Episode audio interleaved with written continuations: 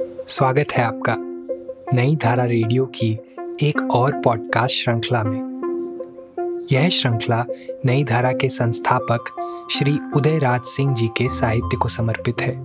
उदयराज जी के इस जन्मशती वर्ष में हम उनकी अमूल्य साहित्यिक धरोहर आप तक लेकर आ रहे हैं इस पॉडकास्ट के माध्यम से।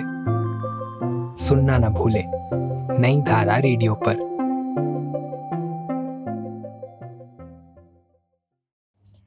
उदयराज सिंह की रचनाएं पॉडकास्ट में आज सुनिए उदयराज जी का लिखा संस्मरण, साहित्य और जीवन। प्रातः स्मरणीय राजश्री टंडन जी के दर्शन का लाभ मुझे प्रयाग प्रवास काल में बराबर होता रहा। सन उन्नीस सौ अड़तीस से उन्नीस सौ बयालीस तक मैं कायस्थ पाठशाला विश्वविद्यालय का छात्र रहा। वे दिन भारत के इतिहास के उथल पुथल के दिन थे। प्रयाग केवल तीर्थराज प्रयाग नहीं था, सारे राष्ट्र की राजनीतिक सरगर्मी का मुख्य केंद्र भी था। वहाँ स्वराज भवन तथा आनंद भवन था, जवाहरलाल नेहरू जी का निवास स्थान तथा टंडन जी के राजनीतिक जीवन का मुख्य केंद्र। दोनों ने अपने राजनीतिक जीवन की शुरुआत इलाहाबाद म्यूनिसिपैलिटी की राजनीति से की थी। उस जिले के गाँवों को अपने अनुसंधान का केंद्र बनाया तथा हिंदी को राष्ट्रभाषा बनाने का आंदोलन अखिल भारतीय हिंदी साहित्य सम्मेलन प्रयाग के माध्यम से ही राजश्री ने इलाहाबाद से ही चलाया था। उन दिनों की वहाँ की हलचलों का मैं साक्षी भी था तथा उनमें हिस्सा बटाने का एक अदना सा सेवक भी। पुरुषोत्तम दास पार्क में आए दिन सभाएं होती रहती, जिनकी सदारत वरिष्ठ नेता राजश्री टंडन जी करते और मुख्य वक्ता पंडित जवाहरलाल नेहरू होते। दोनों के कहने के ढंग अपने होते, बिल्कुल निराले, क्योंकि दोनों अपनी धुन के धनी जो थे। टंडन जी की भाषा शुद्ध हिंदी, संस्कृतनिष्ठ तथा रामायण, महाभारत, गीता तथा कबीर की वाणियों से अलंकृत। पंडित जी की भाषा उर्दूनिष्ठ होती, आधुनिक राजनैतिक विज्ञान और अनुसंधान से परिपूरित और देखने से भी एक ऋषितुल्य दिखते तथा दूसरे अग्निशिखा सदृश दे दीप्यमान। तो प्राची और प्रतीची के संगम में डूबता उतरता तब का प्रयाग मेरे मानस पटल पर आज भी अंकित है और देश के इतिहास पर अजर अमर।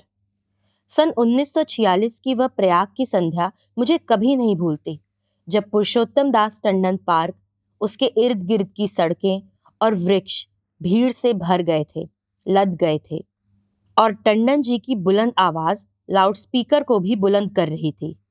जनरल शाहनवाज खान जिंदाबाद, सहगल ढिल्लन जिंदाबाद, नेताजी सुभाष चंद्र जिंदाबाद। टंडन जी की अध्यक्षता में आईएनए के इन भारत लौटे वीरों के स्वागतार्थ वह सभा आयोजित की गई थी।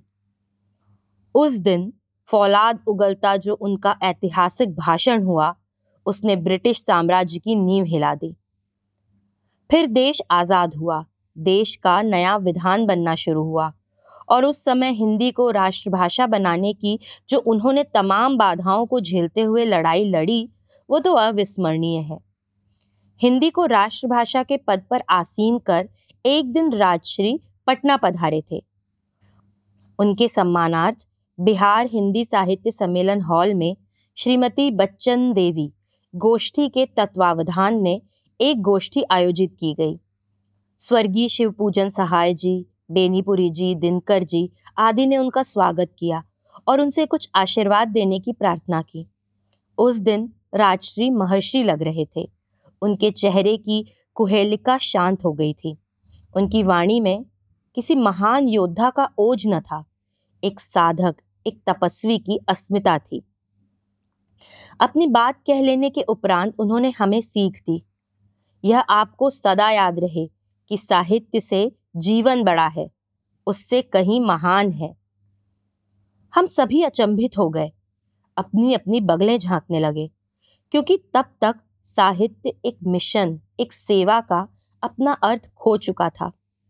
हम अपनी अपनी भावना का अर्थ ढूंढते सभागार से बाहर चले आए।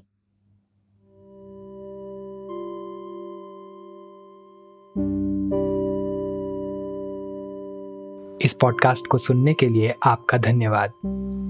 हम आशा करते हैं कि हमारी ये प्रस्तुति आपको ज़रूर पसंद आई होगी। अन्य पॉडकास्ट्स, वीडियो इंटरव्यूज़ आदि के लिए नई धारा को सभी सोशल मीडिया प्लेटफॉर्म्स पर फॉलो करें। जल्द ही आपसे फिर मुलाकात होगी। धन्यवाद।